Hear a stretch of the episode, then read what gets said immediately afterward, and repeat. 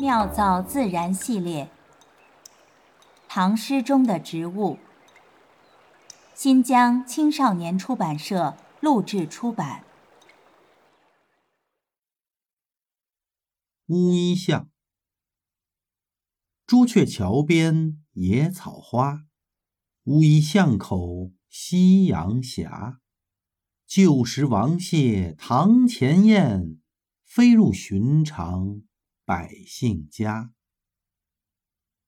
作者刘禹锡，地点江苏南京，时间公元八百二十六年，唐敬宗宝历二年。万曲一收。《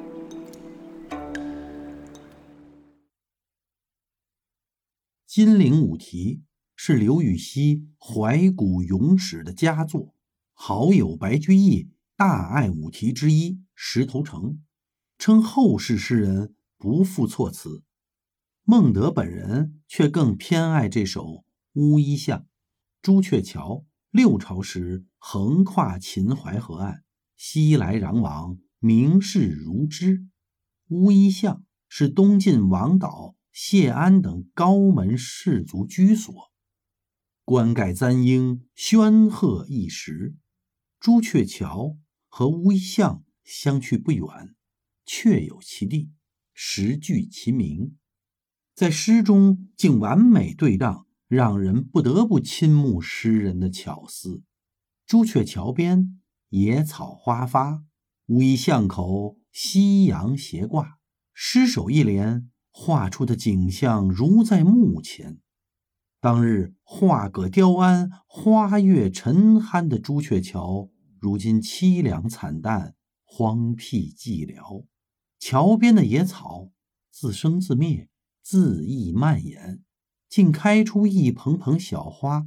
残阳斜挂，昏黄的日光穿过不远的乌衣巷口，照着破败的断壁碎瓦。昨日将相今何在？草作主人开野花。此时的大唐帝国遭受了安史之乱的重创，元气难复，社会动荡，风雨飘摇，如大厦将倾，一路衰微之势。站在曾经的六朝繁华地，想起自己的家时国运，心中更添悲怆。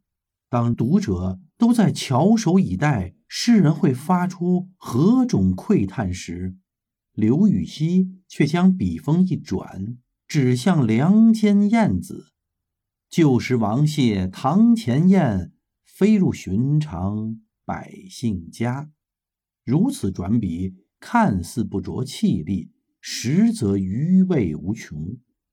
恰如曹雪芹借香菱所言：“念在嘴里。”倒像有几千斤重的一个橄榄了。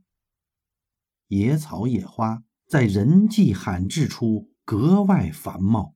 一生经历了无数风波的刘禹锡，晚年始终远离政治中心和政治斗争，回避进关，退身自保。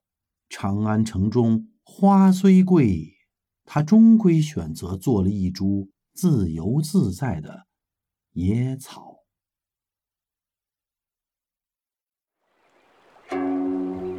妙造自然。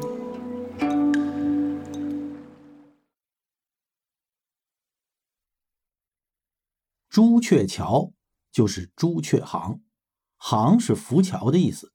朱雀行呢，是东晋时候建在内秦淮河上的一座浮桥，也是当时啊分布在秦淮河上。二十四座浮桥中最大最重要的一座，临近浮桥呢，就是著名的乌衣巷，坐落着东晋名相王导、谢安的宅院。到了清代，朱雀桥已经发展成了一座石拱桥。在附近啊，发生了一次 UFO 群体目击事件，还被画家吴有如画成了著名的《赤焰腾空图》。从东晋到中唐。大约三百多年的时间，经历了隋唐桥梁重要的发展阶段。写作本诗的时候呢，朱雀桥应该已经成为了一座固定桥梁。秦淮河历来呢是城市的内河道，估计这座桥啊不会太宽，横跨大约二十到三十米左右。因为建造浮桥啊，不需要对河岸做大规模的改造，那么生长在桥边的野草野花，应该以挺水植物或者是亲水植物为主，比如说水生的鸢尾啊，它花期长，花色多样，花型多姿。完全呢可以成为朱雀桥边野草花的完美代表。鸢尾花呢是鸢尾科多年生的草本植物，花大而美丽，叶片青翠碧绿，经常用作花坛水边的配置，或者是切花栽培。建造比如像石拱桥这样的固定桥梁的时候呢，一定会对河岸进行比较大的改造。这个时候，朱雀桥边的野生植物呢？它的类型可能会发生变化，甚至于啊，完全变成人为种植的观赏品种。在人为干预的情况下，这种变化更加剧烈了。朱雀桥边的花草种群也不例外。从现在朱雀桥的照片来看，桥边就有迎春、连翘啊这些开花植物。历史上呢，刘禹锡并没有到过南京。这首诗大概是凭借当时啊有限的信息。或者是刘禹锡的想象创作完成的。万曲一收，妙造自然。